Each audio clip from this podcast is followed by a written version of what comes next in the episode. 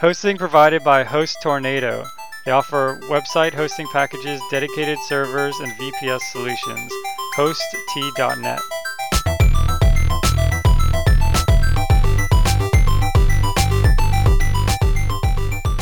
Programming Throwdown, episode number 12. Dart. Take it away, Jason. Hey guys, so we uh, had a little bit of a hiatus. Um, I was kind of doing a whole lot of traveling, wasn't in uh, my residency very uh, frequently, and Patrick was uh, is a new father. So oh no! Congratulations. who, who decided that was acceptable? so people did not get a vote on that. I promise you. he didn't get upvoted. No. Oh, no. tear.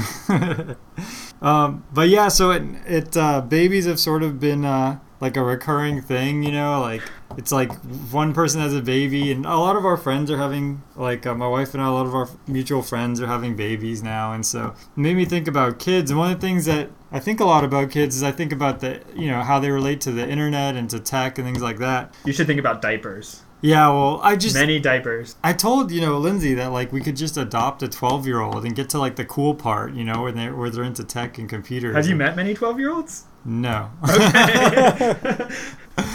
yeah, maybe that's not such a good idea. But uh, yeah, so you know, I was thinking like when we were kids, we you know our parents. Well, maybe your parents were more savvy than mine, but my parents didn't understand anything about computers or the internet. Um, you know, my dad he thought the computer was like an extension of the sewing machine. You know, using the mouse with his foot and everything. It didn't make any sense. That is awesome.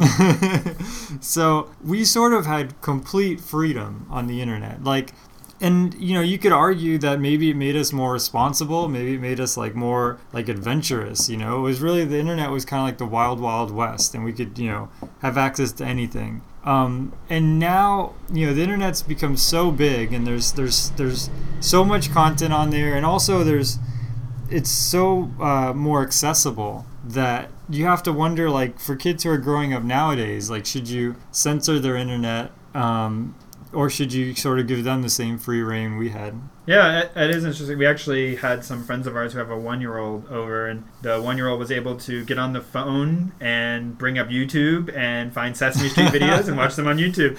And I looked at the parents that you realize there's other stuff on YouTube as well, right? And so, um, and I guess that's only a relatively dangerous place to go on the internet. But uh, I mean, yeah, it is an interesting question. So a lot of people do inst- try to install these nanny software or filter software and block certain certain sites. And the issue I have with those is that they don't really work. And then when the kids get older, and if they haven't learned what's acceptable and what's not, they just figure out ways around it. And yep. uh, so it is not particularly effective. What I think is effective, I think, is uh, educating yourself. So we have an advantage of, you know, we already kind of know about computers, so we understand these things. And, you know, tell your kid that, look, you know, I need to be able to have access to your accounts. Now, you don't ever use that, and you hopefully you never have to, but you need to share with them that, like, look, this is important. I need to be able to know what you're doing. And it's for their safety. Just yep. like you wouldn't allow them to go with people you didn't know to the park or whatever. And I think it's important for them to trust you to not constantly be reading everything, but they need to know that you can if they if something happens and that they need to know that that's the kind of thing that they need to be thinking about. So I think that's one way. And another way is also to have the computer in an area or have the usage pattern set up such that as especially when they're really young that the usage is very very limited, right? So that you only use the computer when they're there with you, you know, that kind of stuff. Sorry, they only use the computer when you're there with them.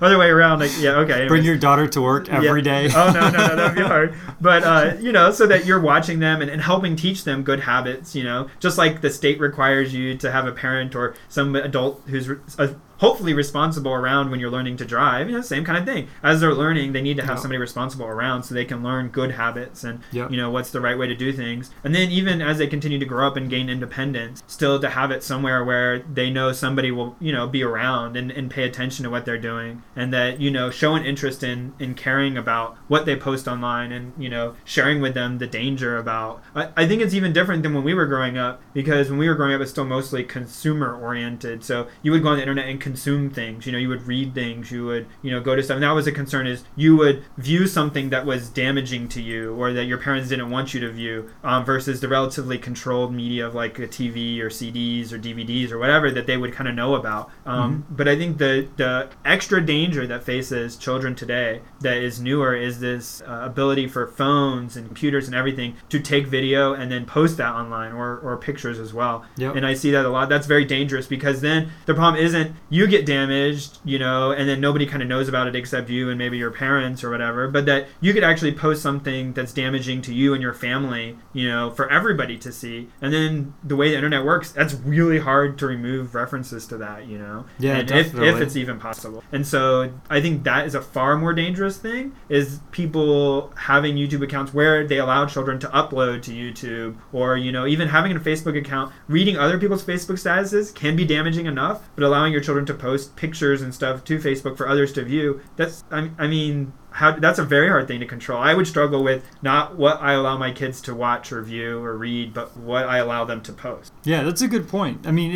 I think you're totally right on the nanny software. I I have a coworker who's in sort of this arms race with his kids, where you know he uh, he blocks YouTube, and then they had some other website which is basically a mirror of YouTube, um, and they just use that to get around it, and then he blocks that, and they, they have this whole back and forth, and it really doesn't get the message across, which is that you want ultimately what you want is for your kids to be responsible, and you know setting up setting up a block and getting your kids to like spend a lot of their time figuring out how to break the system like I don't know, might, might make your kid a great white hat hacker or something like that, but it's not really getting the message. But I think that, that you're totally right that you should try to, you know, in the beginning, walk your kids through the internet and sort of, you know, hold their hand, you know, as they get through it. And then uh, later on, sort of, I always feel like maybe what I would do is kind of spot check you know like if if if, if things are going okay and if if i there hasn't been anything weird or if i jump into my kids emails and you know there uh, there's nothing like weird or anything like that then uh, you know you just give them the freedom to do whatever they want. But uh, then if they start getting into things which could be damaging because ultimately you're responsible. I mean if they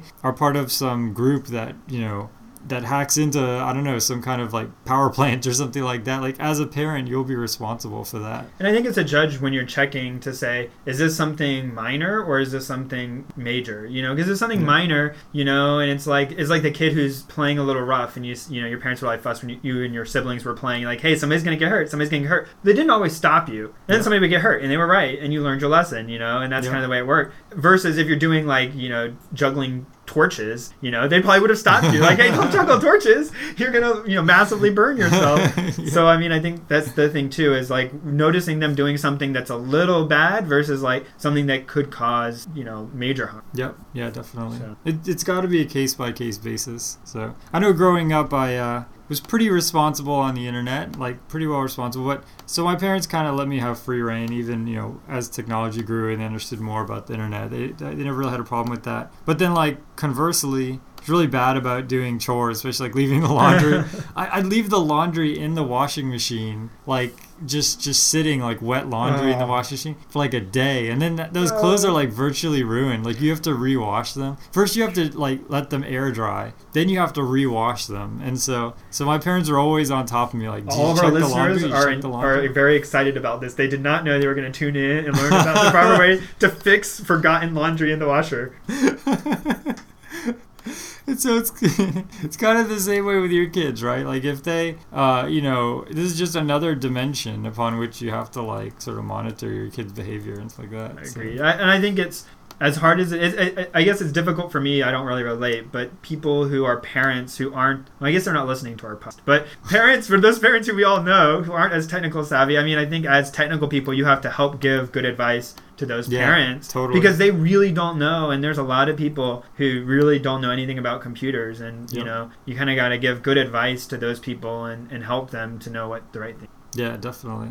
All So- right, well news Yeah, yeah. so it's been a while, but we'll try to keep news to relatively new news.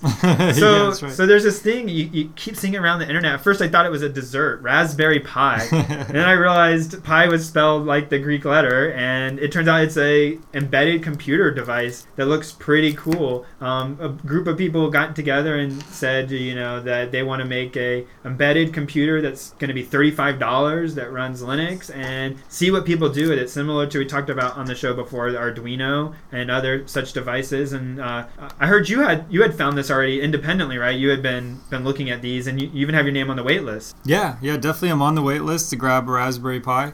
It's relatively small. It's uh, embedded. So for people who aren't too familiar with embedded um, device, basically what that means is it's an entire computer on a single uh, wafer. So on a single like sheet. Board. Yeah, single board. so I'm trying to pull up the specs on how big it is. I think it's like about twice the size of a credit card. So like about about right. two credit cards you can imagine like squarish, like stacked square wise. And so it uh, has many different things on it. So it has you know obviously a processor. It has an SD card, so uh, you can pop an SD card, even a 32 gig SD card for storage. Um, there's a 25 there's a $35 which is $10 more than the base base $25 model that has an ethernet port on it.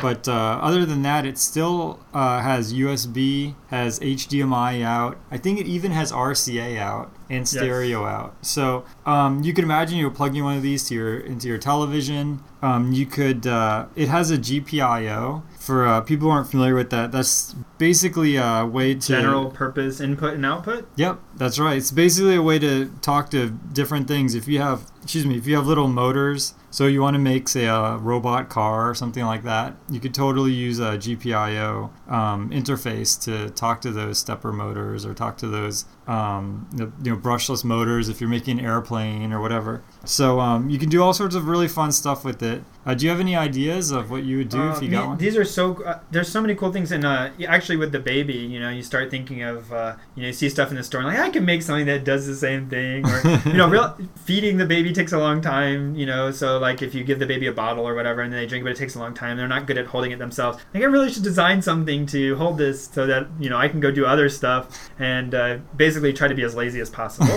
Um, nice. but yeah, so constantly I'm thinking of things like that. But uh, I, I think that having an HDMI is really useful. That's something that is traditionally very, uh, you know, and also RCA video. But just having video output built in and so cheap has a lot of things because we've talked about before. It's very uh, rewarding to program something and see it in video and pictures, and that's why I think part of what game programming is so um, such a thing that people get introduced to programming through. And uh, the thing, the this board being so cheap and having that video capability is very intriguing. And what can you display onto a TV? Because everybody has TVs, and it's understandable. And your friends, you know, if you show a little motor that spins around, it's like okay or oh look i blinked this led in morse code okay like that nobody cares but if you like put something up on the tv and like people are like wow this is awesome like how did you do this Yeah. so that's really intriguing to me Yeah, definitely. I mean, I'm I personally the first thing I'm going to do on it is get MAME, uh, you know, multiple arcade machine emulator compiled on it. I have no idea why I want to do that. It already runs on my phone. And so like can it run doom everything it's not else. a proper computer until it runs doom yeah, that's right. That's right.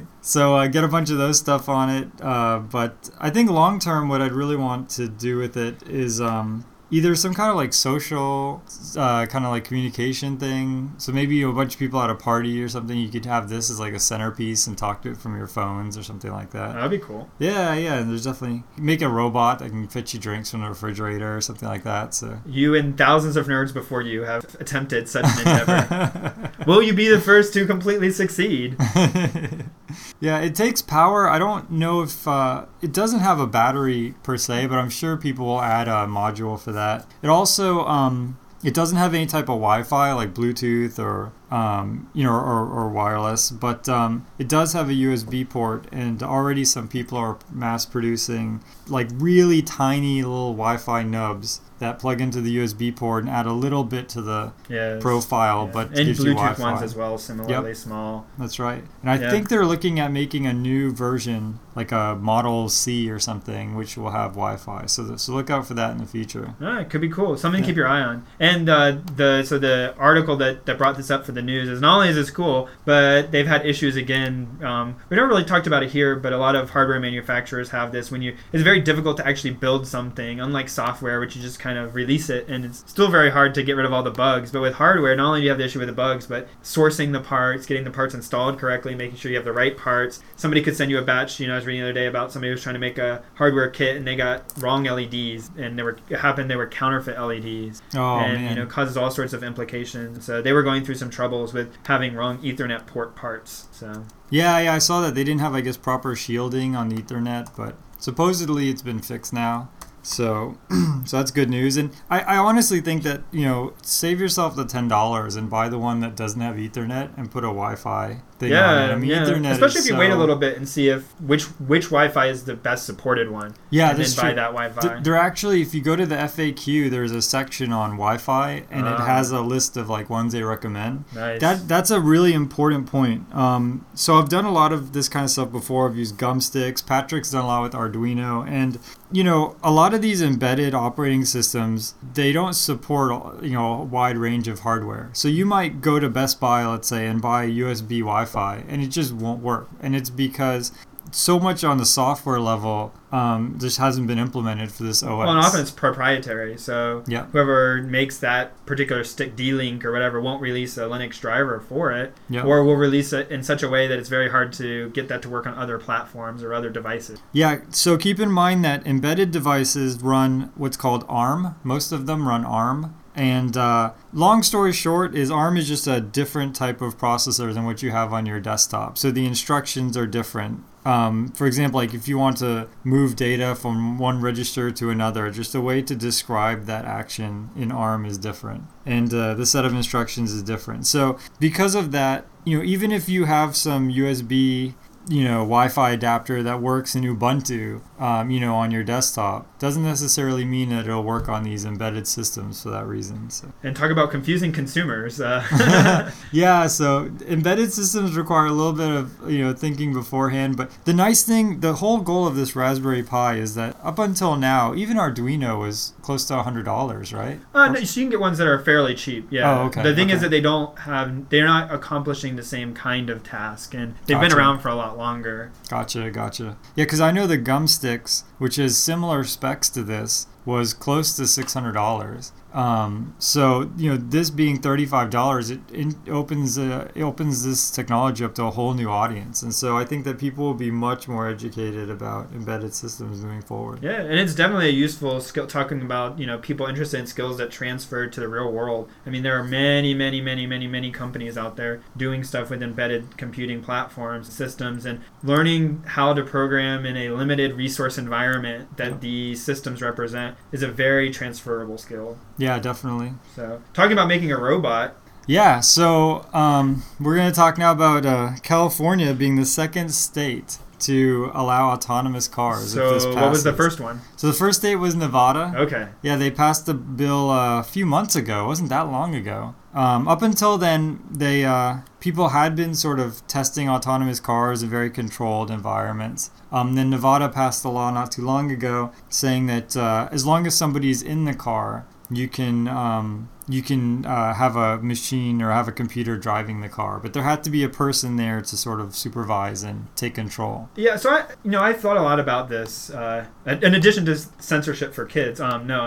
and so I, I think about autonomous cars because I really want one. Yeah. Every day when I commute to work, I, I think I want that autonomous car. Where is it? When's Yep. it coming? The other the other week we drove to LA, which is people don't know the drive from Northern California to LA is about what six hours, Uh, seven yeah. hours, something like that. So um, it uh, it's a long drive, and the whole time I was thinking, God, if I had an autonomous car, like all four of the seats could just face the middle, and we could be playing Agricola or Power Grid right now. Like, we- board games. Yeah, we could totally be board gaming for seven hours. This is like this is time Yeah. just so valuable. Lost time. Yeah. So, so I think about this, and it, I just, it's going to be one of those things that I think is going to, even once the technology enables it, it's still not going to be here, and it's just going to be one of those things that's kind of because it's going to be so hard. Who do you blame when an accident happens? You know, Mhm. the officer shows up, and who does he write the ticket to? You know, who do the, ins- what do the insurance companies do? You know, how do they price that in to insure cars that are autonomous? Um, you know, all these situations, or even uh, the, I know there was one case where an autonomous car was driving and got rear-ended. Well, I, I don't think the autonomy was on at the time, but even if it did, like what happens if it's not even the fault of the autonomous car? The Yeah. first thing that's going to happen is, despite how much to us engineers it doesn't make sense, the first time somebody rear ends a car that's autonomous and it was 100% their fault, but they have a really good lawyer, that lawyer is going to bring a lawsuit against the other person saying that they want all the source code for the autonomous car, they want it reviewed, they, they think it's his fault that it applied the brakes too suddenly, faster than what a human could have, or Yeah. any of these things, and basically in a fight to try to get overturned, and then it's going to get caught up in a legal quagmire for the foreseeable future. Yeah, the thing I'm worried about too is, or, or just interested, I guess more is a better word, uh, is uh, are people going to be able to game the autonomous car? So let's say half the cars on the road are autonomous and you need to get to work and you're really in a hurry, like you're late for work. If you turn off the autonomous mode, can you like somehow game the AI that's driving the other cars? So if you flash your lights three times and, Yeah, and wiggle your yeah. car, it thinks you're drunk and so it gets out of the way. yeah, And exactly. then you can just speed past it. Yeah. so I think there's almost going to be an arms race between the people who have auton- between the autonomous cars and the uh, human drivers who want to get past them. Well, I think early the you know like high occupancy lanes and stuff like this will be enabled for autonomous cars because they can drive so much closer, and so they'll be able to say like this is an autonomous car, and they'll have special designated lanes for them Ah. um, or share them so that it's different um, Yeah. because that that is going to be the most difficult time if we switch completely to an infrastructure that supported autonomous cars and there were only autonomous cars on the road. It would be very simple, actually. Or Oh, yeah, when you get onto a freeway, it's required that you have autonomy enabled, and you're not able to, uh, you're not allowed to disable it while you're on the freeway. It would be very easy. Yeah, But definitely. Between now and then, what do you do? Like uh, you're gonna have in the beginning, you know, very few cars which are autonomous, then slowly more and more and more, and through each of these phases, autonomous cars have to behave differently. Yep. Yeah, So- definitely. I, I just I think that you know um, in some senses though I think that um, I, I I just wonder if people will be more or less stressed because the you know they'll be stressed because they could go faster if they were driving it themselves. Part of the whole thing about the autonomous car is that it'll probably do close to the speed limit. I mean I'm sure the autonomous the Well, but that speed limit in won't- theory will go up because it, it doesn't even make sense anymore. Yeah Because the car true. will just know what the safest speed it can drive at based on everything. I wonder if you if you'll be able to customize it. I wonder if there'll be autonomous hack car it? hackers. Yeah. So, I mean, in the state of California, for those of you who don't know, they actually have a thing. So, if you want to get your car basically, you know, registered to drive, they inspect it and they look for, you know, modifications that aren't approved that Yep. make it emit too much pollution. They test it to see how much pollution it emits, all these kind of things. There will be a check, you know, checksum on your, uh, you know, autonomous software. And if the checksum for your software doesn't check out, they know you modified it and they're going to, you know, write you a ticket. Yep. So, something like that. so uh, you know, also I recommend you get yourself on the Raspberry Pi waiting list, as I am on, so that you can write your autonomous car hacker when both of these things are made available. and if you want to learn how to write an autonomous car, I have another news link for you. Uh, Stanford is uh, just starting to roll out some new online courses. So l- last semester, quarter, I, you know, I guess last year at some point, Mhm. Stanford did the first uh, of these, which was machine learning, and I think they had another one as well. And it's by a really reputable. Um, I- I'm going to mess up the name. Andrew Ning. Is, is Andrew you- Ng. Ing. Okay. Yeah, there's Uh, like a, I guess a hidden eye, not a silent eye, but the opposite. There's a hidden so eye. it's Andrew Ng. Yeah. And uh, he is a professor at Stanford, and Yep. he taught this machine learning class to the internet for free. And it's structured very much like a class um, that you would take at a college, you know, with exams and everything. But it's all automated and tests and a, a schedule for you to go through and forums for you to talk Yep. on. And you get a certificate upon completion. Oh, okay. So I, I started in it and then I got busy and didn't end up finishing it. and so I actually don't know what happened. But this year they're rolling out a lot more of those courses. So I'm here on the list and some of them include the machine learning one again, software as a service. This is a buzzword starting to lose some of its uh, shine, but still important. Natural language processing, so getting computers to work with you know the spoken and the written word. Cryptography, design and analysis of algorithms. Computer vision. I mean, these are the kinds of things nerds really like. I mean, sorry, we really like. Uh, and then they have a few more which are getting ready to come out that you know are going to be out this year. Um, probabilistic graphical models. So this is how Xbox's TrueSkill works on a system similar to this. Game theory, human computer interaction, computer science 101. Maybe we should have all the parents who allow their kids on the internet to take computer science 101. Maybe that'll. No, okay, that's a bad idea. Uh, information theory and anatomy.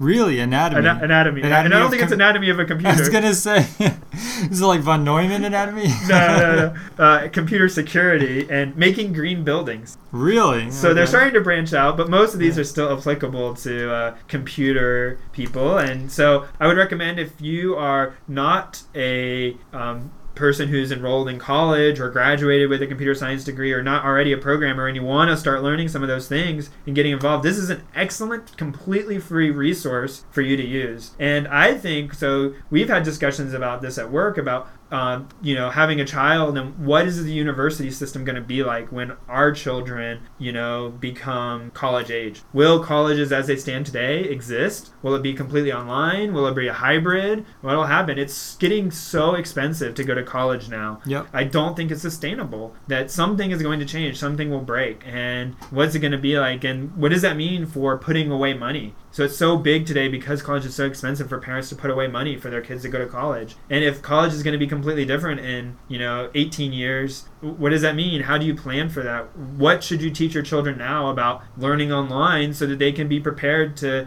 be in classrooms where there's no physical teacher? Yeah, definitely. I mean, I know it took several of my courses on, I think uh, UCF called it Feeds, but I'm sure there's something similar at UF where you, you take the course online and um, there's essentially cameras set up in the classroom and things like that. But then you showed up for the exams. So that was starting to approach, you know, totally online. But now I know several courses at many universities are done completely online. It's a different skill set though, because Yeah. there's no when you have class. There's some even if you go depending on your college and what class and your major and your professor's uh, niceness or not. You know, there's some amount of peer pressure and obligation to show up to class and listen to them talk when they're talking, and that keeps you on schedule. If it's on video, you can always just watch it tomorrow. Yep. But if you keep just, I'm going to watch it tomorrow, you never watch it, and then what happens when you have to show up and take the test? And you know, there's a level of self motivation that you have to enforce on yourself there. Yeah, that definitely. Our online courses at university, I remember, even though they were online and the videos were available, people still would go watch the recording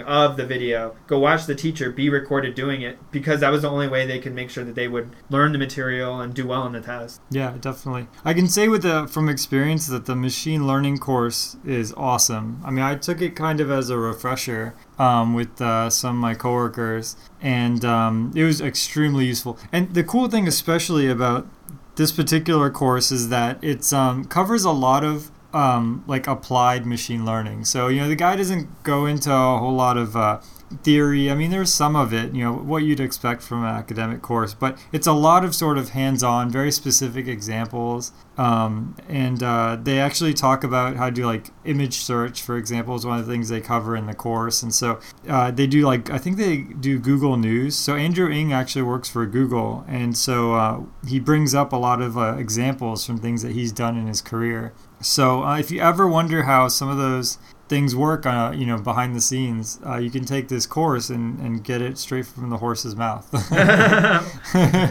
Uh, so that almost should have been our tool of the week, sort of. That's an awesome recommendation for people. Very yeah that's a killer tool it's almost And too good to be Well, one day of we'll tell our kids, I remember when. yeah back in my day Back in my day, the first course came out. And, uh, yeah, so that'll be interesting. So speaking of tools, uh, do you have? Oh wait, the tools of the bye week. Yeah, Although it's it's, a- not really been bye week any longer. I can't really say that. it's a tool of the buy month tool of the semi halfway through the year.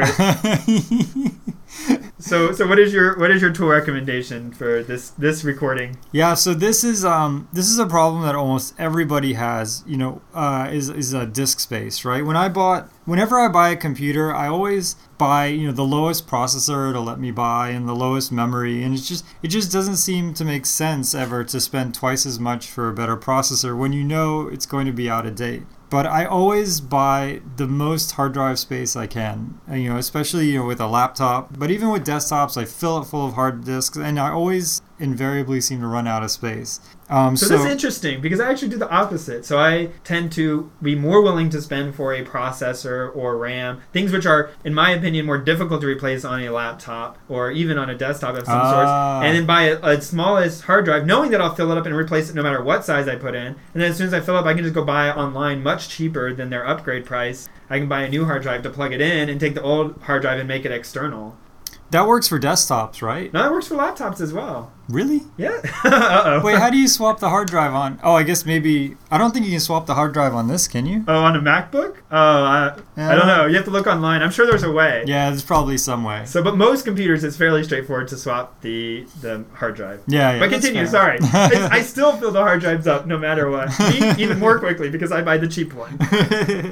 yeah, so uh, basically, uh, these are a set of three tools, depending on which OS you use, Windows, uh, Linux, or OS X, which will tell you, you know, in each directory what um, what disks you're using. So, and more specifically, what it does it gives you these really cool visualizations. So for example, you could say, oh, your programming directory is like 70% of your hard drive. But then you can drill down and it'll sort everything for you. So you can say, like, what in my programming directory is so big? And then you see, oh, my programming slash art directory is huge. It has all these art assets. And then drill down there and say, oh, you know, half these art assets are for things I don't use anymore. Let me put these, like, let me like zip these and put them on a DVD so I don't have to keep them on my hard drive, right? So, um, so for Windows, it's called WinDirStat. And um, if you take a look at that, it gives you, it's pretty cool when you run it. It, get, it has like these little Pac-Mans. So it starts off with just one Pac-Man and it has like C colon, right? Or maybe it has a Pac-Man for every hard drive. But then it says, oh, C has these four directories in it. It has Windows, programming, whatever, uh, you know, uh, users, whatever it has, and it'll create like like four Pac-Mans that go and scan those directories. Next thing you know, there's like hundreds of these little Pac-Man symbols. It's kind of cool. Recursively scanning your entire hard drive. Yeah, so it does take a while to run initially, but then Yeah. after that, the drilling down and exploration goes fairly quickly. Yeah, that's right. So the idea here is, you know, you kick this thing off, and this is true for all three of the programs. You kick it off, you come back like the next day or the morning, you know, and then it gives you all these cool visualizations. Then you go through and start deleting stuff. And it's smart about, you know, if I delete a folder, it's it goes back and refigures out all the percents and redoes the graph without spending a lot of time there. So WinDirStat. Yeah, WinDirStat. Uh, look on the show notes because it's it's a little bit complicated to. Yeah, yeah, it's all one word. It's kind of weird, but uh, you, it, the show notes has a link. So. And that's Windows. Yeah, that's right. On Linux, it's uh, Disk Usage Analyzer, and there's no link for this because it comes built in with Ubuntu. But uh, pretty sure if you run, you know, Slackware or Debian or any of these, um, you know, uh, distributions, that you'll have some type of Disk Usage Analyzer uh, variant on there. Um, then for OS X, I use Disk Inventory X, and so this one's a little bit different. It gives you it gives you this like sort of like weird quad tree kind of thing where everything's split into cells but the visualization is not as good as WinDirStat but um, but it does a similar thing so Awesome. Very Yeah. useful. Very useful. So, uh, talking about how much, how effective and productive I am at getting work done, my tool of this week is a game, a free game, not open source, but free, Spelunky. And Spelunky is interesting, and I, I've only played it a little bit. And Jason got so excited when he saw this that this was going to be my. He, I think he is more excited about this being a tool of the week than game I is am. amazing So he's actually played this more. So the idea is you are a uh, we're gonna get in trouble for saying this Indiana Jones like character. Yep. Uh, so a cave adventurer, spelunky, referencing spelunking, the Yep. act of going down into caves. I assume such a clever play on words these nerds are. yeah Um, right. unless you're talking about urban splunking which is going into like places in Detroit and other like you know urban abandoned areas Okay, I didn't, I didn't know about this phenomenon. yeah okay. that's pretty wild but but yeah regular splunking is what's going on here in this So game. your cave explorer uh, explores randomly generated levels. So the game randomly generates you a level, and then you play through it, trying to accomplish the goal of uh, rescuing the princess. It, I, I don't know the, the girl, and some of them that's the goal. The beginning ones. I think so In the later ones, I, I maybe it can change. But uh, so even though there's the goal of getting through this randomly generated level, you don't just play on forever. They actually establish a uh, meta game outside of the individual level that you play, and the goal there is that you can continue to accomplish things in each level, and then you can move on through this meta game. And it actually does have a conclusion. Jason informed me of. Spoiler alert.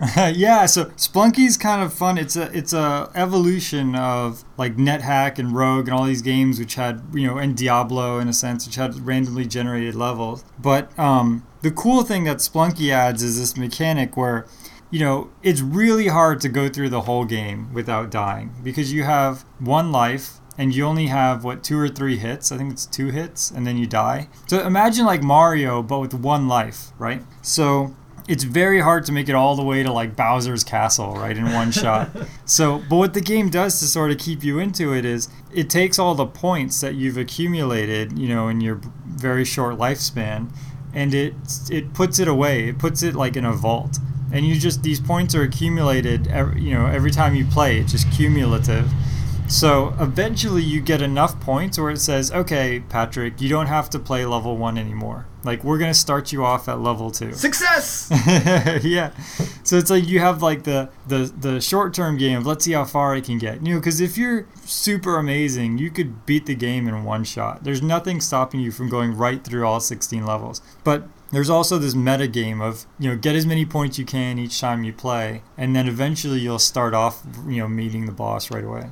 So definitely game, check out free, waste some time. I, I think it's only supported on Windows. They're I, working on it. Looks like a game for Xbox Live. Yeah, it looks like someone's made a Mac port. Okay. Yeah, I just googled Spelunky OS X, and uh, there is a Mac port. I don't know if it works or not. Your mileage may vary. But the disclaimer here: we have no idea. yeah, So, and maybe on uh, we could go to the standby of Run It in Wine on uh, Linux. yeah, definitely. So uh, hopefully that'll work for you. yeah, um, wine's gotten really, really, you know, uh, much better. But definitely check out spelunkyworld.com, and that'll be in the show notes as well. Yep. So I think the time has come, Jason. We are at the discussion of the programming language of the week, Dart. Yes, Dart. If you Google Dart, you will not find the programming language. oh no! You'll actually have to Google Dart Lang Okay. um, to get to get even the programming language. It just gives you an idea of how new it is, um, and also how hard it is to uh, get Google cred for the word Dart. Steal you think people wouldn't think of this before they uh, name their languages? Yeah, yeah. Like the last Google language was Go, and uh, you'd think Even they would have learned. Yeah, after Go, you think they would have learned. Let's pick something that's not a common word, but uh, but they picked Dart. So. so, so I guess you let that count of the bag. It's a Google language. That's right. That's right. So it's being worked at uh, by uh, Google engineers, um, and it's it has a sort of uh, interesting uh, you know genesis. So you know Dart is a let's talk a little bit about Dart. It's a client uh, browser based. Um, it's meant to be run in a browser, right? Okay. Similar to JavaScript. So uh, basically, Dart tries to kind of get around a lot of the drawbacks, a lot of the weaknesses of JavaScript from an enterprise or a big iron. Wait. JavaScript sort of has weakness? I know, shocking. Oh, I'm I think we covered, we did cover JavaScript. So yes. So listen to that definitely- episode. yeah, definitely go back and check that out, and hopefully we'll be consistent. But we're not, we're not, we're not checking ourselves. So It's been a while. It has been a while. People have been born since we uh, did the yes. last show. Families have increased in size.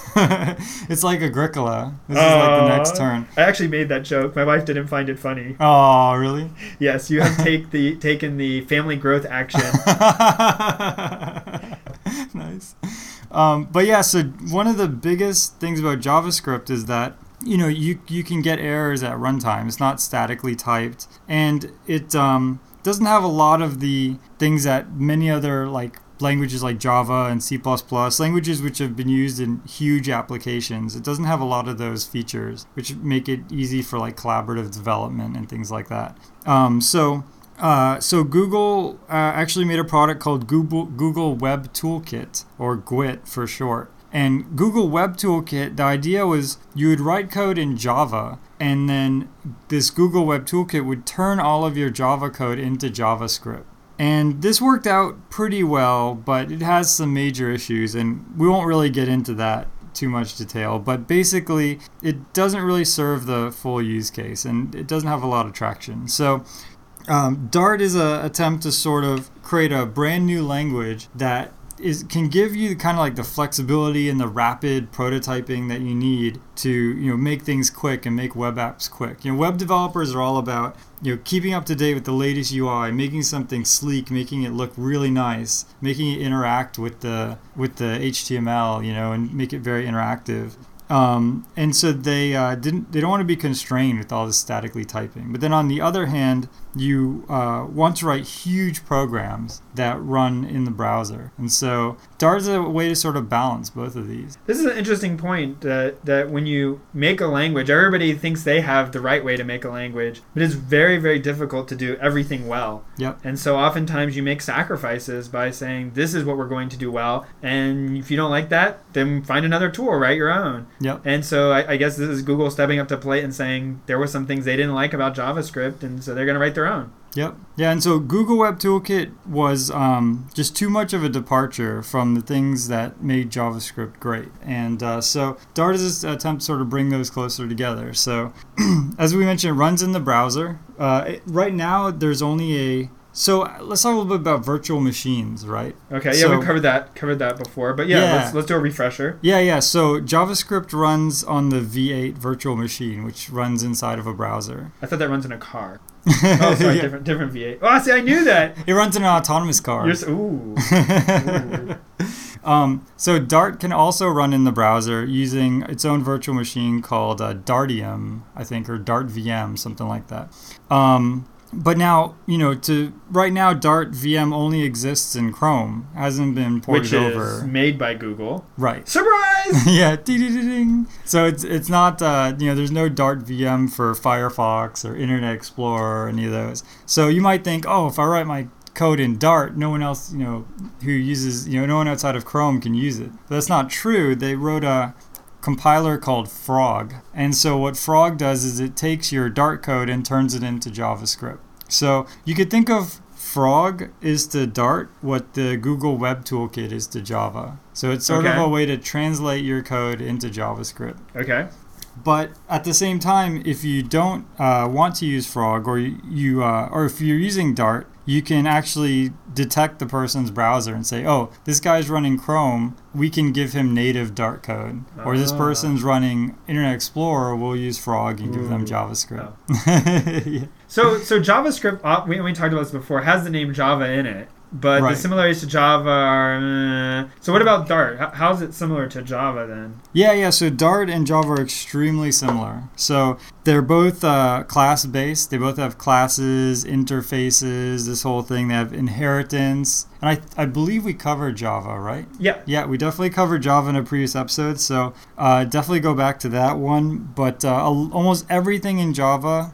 Uh, as far as like the architecture, the language, and the semantics, um, you'll also find in Dart.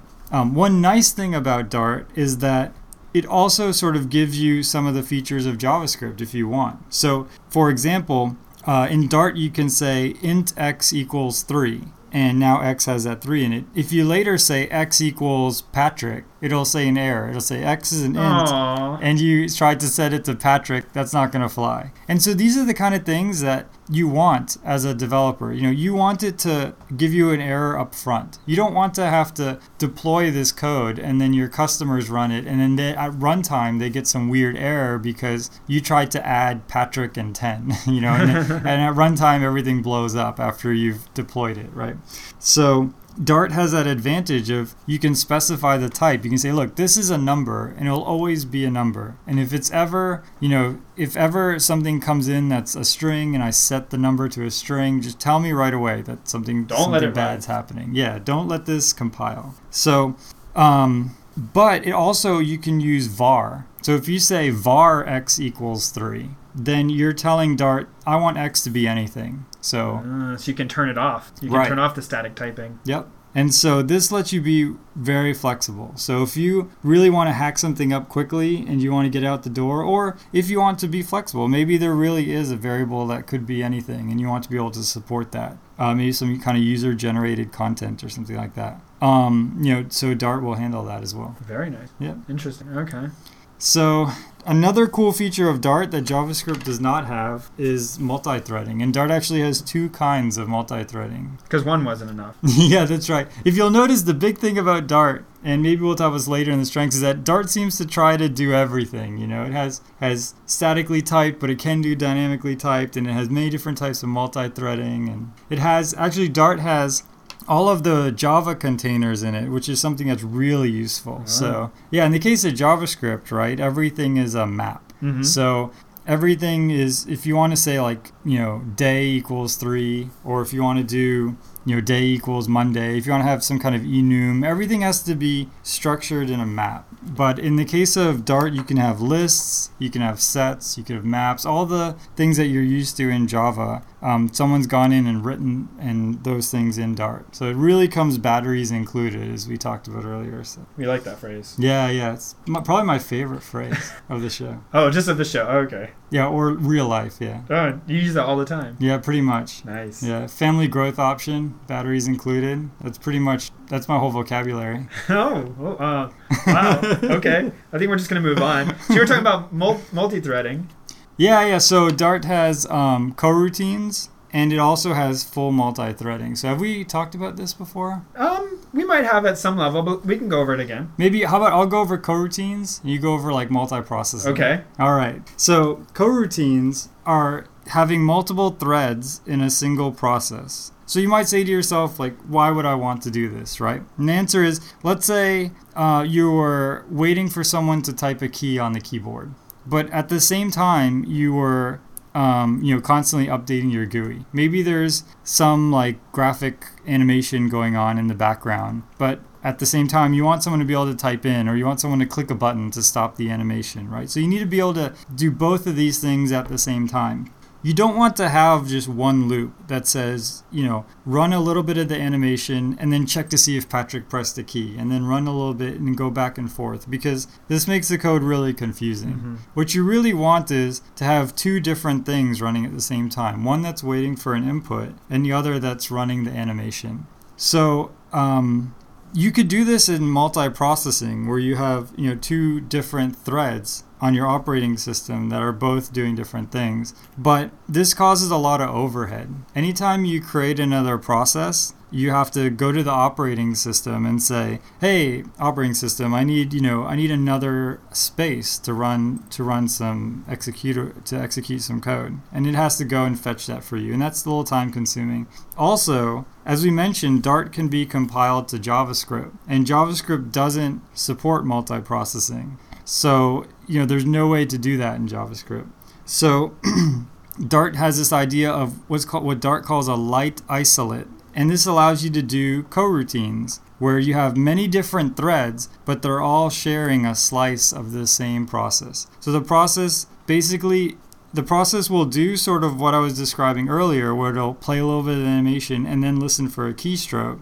But from a code perspective, you're writing code as if you have two things going at the same time. And the multi threaded is simulated. Hmm. So this is different than multi-processing, which Yeah, so Patrick so about. multi-processing, you know, Jason talked about threads sharing a process, and the process is kind of what the operating system deals in, and the operating system schedules processes for the processors to run, and there's overhead there, such as like things that include like the stack, and when you make Mm-hmm. a thread inside a process, you kind of have to emulate that or eliminate it, and there's all sorts of ways of handling that based on you know what you're trying to accomplish. But multi-processing, in theory, allows you if you have a whole process and you have multiple processors, the operating system can schedule one process to run on one and one process to run on the other, and give yourself true multiple things running at the same time versus the CPU just slicing very finely, alternating between two different threads. So as a programmer, if the things you're doing aren't particularly intensive, like you know draw some animation, you know check the keyboard, draw some animation,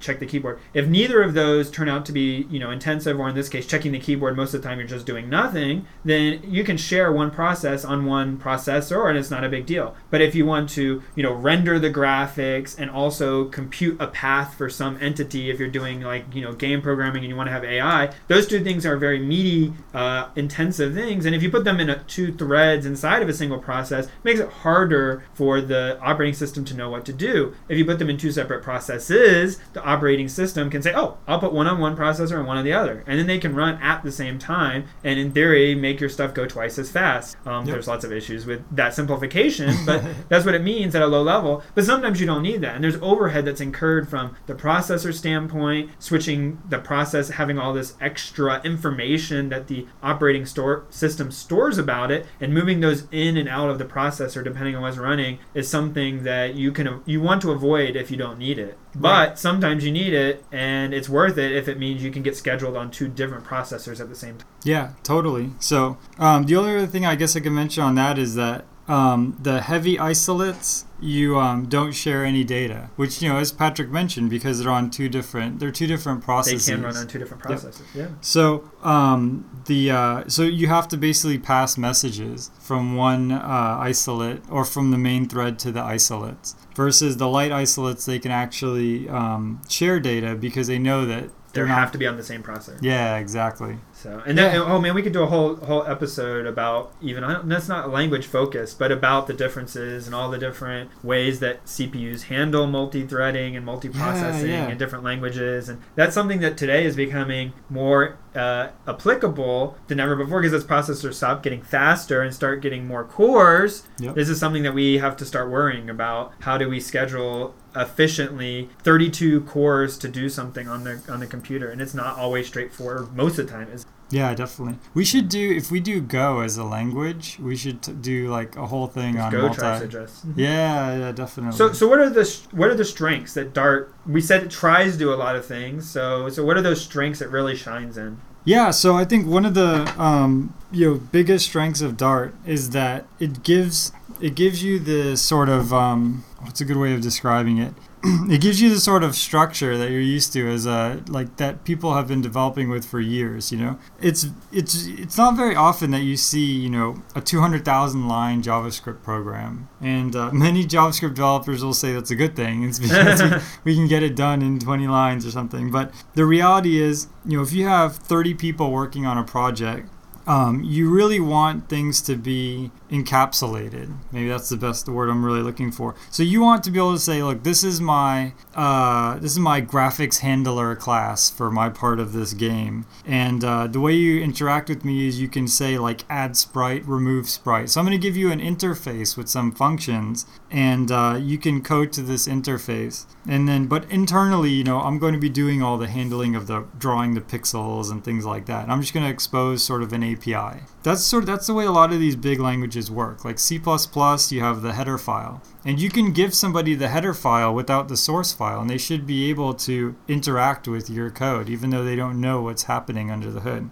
Uh, in the case of Java, you know, they typically use Java docs, right? So you can see a Java doc with the API and you can code to this API, even if you don't know what the code is doing, because it's very structured. Um, you know, in the case of JavaScript, this doesn't really exist, right? It's um, JavaScript, everything is uh, an object and there's it's very hard you know you can define an api but you're doing a lot of the heavy lifting yourself um, dart sort of takes a step back and says let's give us more of a java or c++ feel to browser based to client side browser computing. And that's something that especially if you go to working with large teams of people is something that is really beneficial It also seems nice that it has the option for the static typing or the dynamic typing. So if you really want dynamic typing and you're in Dart, great, use it. But if you have that static typing to enable those compile time checks and make sure you didn't just try to put a string in an integer or vice versa, or try to add three to a to a string, which doesn't make a lot of sense or is ambiguous, that it's really nice to be able to have that because it enables again if Jason wrote one piece of line of code and I wrote another and I thought he was using a string, in reality he was using an integer, then you know it, it could be a problem. And so it's nice to be able to kind of have those enforcements and checks there if you want them. Yep. Yeah, I mean, just to put an example, I mean, let's say, you know, I was writing this graphics engine and Patrick was using it as part of his game. Um, you know, in the case of JavaScript, I just create a set of functions, but I don't really say, oh, you know, you have to pass in two integers and a string or something like that. And in fact, in JavaScript, I believe you can pass the wrong number of arguments and it'll just put in nuns, you know, for the other ones. So if I go in and change my API, um, Patrick might not know. Uh, he definitely won't know at compile time because there's no compiler. JavaScript's completely interpreted, right? But even at runtime, it could be just really like the code can just do really strange things that you're not sure of if someone um, you know changes an implementation of something. But with Dart, it sort of allows you to you know to to create these modules and so it allows two people to sort of work together uh, in parallel without having to constantly stay in sync So we already talked about a little, but some of the weaknesses is that the Frog compiler isn't an efficient generator of JavaScript code. Doesn't you could do better by hand, you know, writing Yeah, your definitely. own JavaScript. Now, it tends to be with any transition tends to be the first thing that happens is people go, "Oh, I could write this better myself," and it's like, well, yeah, but that's not the point. Yeah, I think at, at some point someone was telling me, I think when I was in like middle school or something, like, oh, we could do this so much better in assembly, you know? I mean, it's always true, but at the end it comes down to are you going to pay the price in your, you know, how much time you have to invest or in how fast it's going to run? So, so we always try to give some uses of Dart, and I, I think that's especially difficult because it's pretty early on. I mean, Dart's Dart's relatively new. What a year, less than a year now. Yeah, I don't and, even know. And so, um, oh, oh, we failed to do a little bit of research, but that's okay. and so it's still pretty experimental, and you know, nobody kind of really knows what Google's intentions are per se with Dart and where they're trying to go with it. And so, um, people are, are playing around with it. We'll see, you know, what kind of happens. But you know, maybe we do this. This is a little bit earlier in the life cycle of a language than we've done before, but it's something interesting. But uh, Jason, you did find one one kind of cool use, one app that was using Dart, Yeah, it looks like some guys got together and made this thing called Dartendo. Dartendo. Yeah, which uh, we'll give a link on the on the show notes. But uh, it's dartendo.appspot.com, and it looks like it's a complete Nintendo emulator written in Dart. So Wait, so a Nintendo emulator in my browser? Yeah, it's kind of wild, and these guys made a made a drew a little TV graphic around it to make it look like it's uh make it feel more Retro. homely. Yeah, but yeah, it's uh it's it completely runs uh the NES and looks like you can load drag and drop ROMs into it and stuff Oh, so, like that. so you have to upload your own that, that you've legally obtained by Yeah. soldering, you know, memory readers onto your Nintendo cartridges and That's reading right. the code from. Yes, So- I, I have many such uh, cartridges that I've done this too. Yeah, so for everybody out there who uh, who has desoldered their Nintendo cartridges that they purchased with their hard-earned money and uh, put the ROMs on their on their computer, um, uh, they could do that. Otherwise, it runs a uh, little Nintendo test suite, which uh, that by itself is kind of interesting. You can see how the Nintendo self-tests. So this has got audio, video, controls. Yep, yeah, it seems to have the whole shebang. Interesting. Um, All right. Well, people can check that out. We'll yeah, it's link in the show actually it's actually open source, and it looks looks like it's pretty hefty amount of Dart code. So Okay, so it's always good to be able to look at an application written in a language and kind of get a feel for how people do things or what's being done. So that's definitely useful. yeah, yeah, for sure, for sure. All right, man. Well, you got anything else? It's been a long time, but it feels good to be back in the uh, not the driver's seat, in the uh, podcasting seat. yeah, it does. Yeah, it feels good to be doing this again. Um, we appreciate all the comments. You know, a lot of people were kind of saying, "Hey, you know, when's the next we were missed. episode?" It's And- nice to be missed. Yeah, it's really nice to be missed, definitely. So it's uh, a lot of fun doing this. We're definitely going to keep it going now that uh, Christmas season has ended and we're both back in uh, back in our hometown, or back, not in our hometown, but uh, Back to our place of residence. yeah, our landing pad. I don't know what the right word is, but now that we're not traveling all over the place, so uh, it's kind of nice to uh, to to be back doing this. Awesome. Well, until next time, Yeah, have fun hacking with your Raspberry Pi or Arduino or whatever. if you out can there. manage to buy one. yeah, yeah. If you if you can get on the waiting list quick enough. So, all right. See you next time. See you later. The intro music is Axo by Binar Pilot. Programming Throwdown is distributed under a Creative Commons Attribution Share Alike 2.0 license. You're free to share, copy, distribute, transmit the work, to remix, adapt the work, but you must provide uh, attribution uh, to uh, Patrick and I, and uh, share alike in kind.